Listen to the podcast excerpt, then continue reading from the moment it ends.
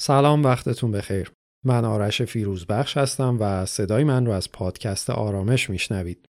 امروز چهارشنبه 8 مرداد 1399 من داشتم براتون یک مدیتیشن جدید آماده می کردم که متاسفانه یک مشکل فنی همه زحمتام رو به باد داد. طبیعتا اولش ناراحت شدم و خودم حسابی سرزنش کردم که چرا فایل های در حال edit م رو زود به زود save نمی کنم.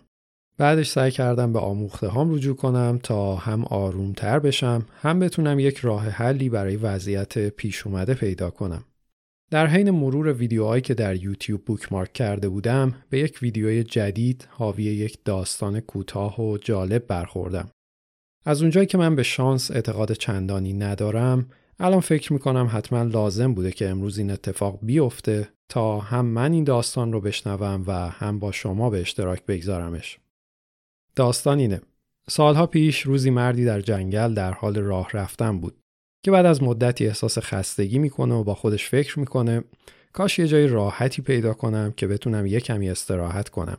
به محض اینکه این فکر از ذهنش میگذره می‌بینه روی یک تپه یا درخت تنومند وجود داره که زیرش هم سایه دلپذیری هست هم چمنهای بلند و نرمی که میشه راحت روشون دراز کشید.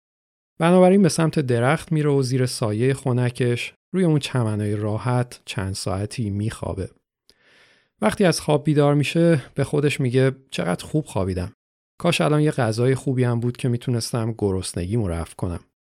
به محض اینکه این فکر از ذهنش میگذره بوی دلپذیر غذا رو احساس می‌کنه و می‌بینه که پشت درخت یه سینی پر از غذاهای خوشمزه هست و کسی هم اون اطراف نیست.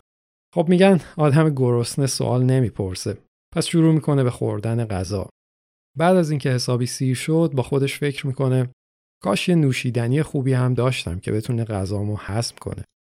بازم به محض گذشتن این فکر از مغزش می‌بینه که یه سینی پر از نوشیدنی های مختلف و گوارا کنار درخت قرار داره و بازم کسی اون اطراف نیست. خب ظاهرا آدم تشنه هم سوال نمی‌پرسه. پس میره سراغ نوشیدنی ها و تشنگیشو هم رفع می‌کنه. وقتی حسابی حالش جا میاد یه دفعه نگران میشه. با خودش میگه این چیزها از کجا میان؟ نکنه این طرفا روح هست.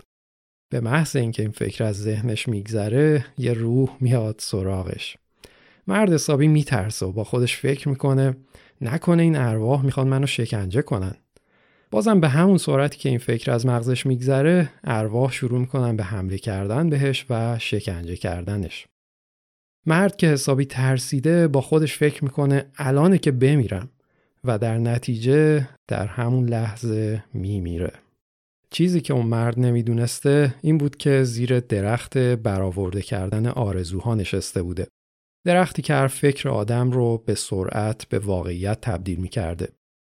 نکته این داستان برای خود من این بود که همونطوری که بارها و بارها در موردش خوندم ولی بازم گاهی یادم میره باید همیشه مواظب افکارم باشم. ما آدما معمولا به طور ذاتی به منفی فکر کردن گرایش داریم. قافل از اینکه افکارمون به طور مستقیم یا غیر مستقیم می‌تونن روی اعمال و رفتارمون تاثیر بذارن و از این طریق زندگیمون رو شکل بدن. در نتیجه افکار مثبت یا منفیمون در نهایت در واقعیت زندگیمون تجلی پیدا می‌کنن.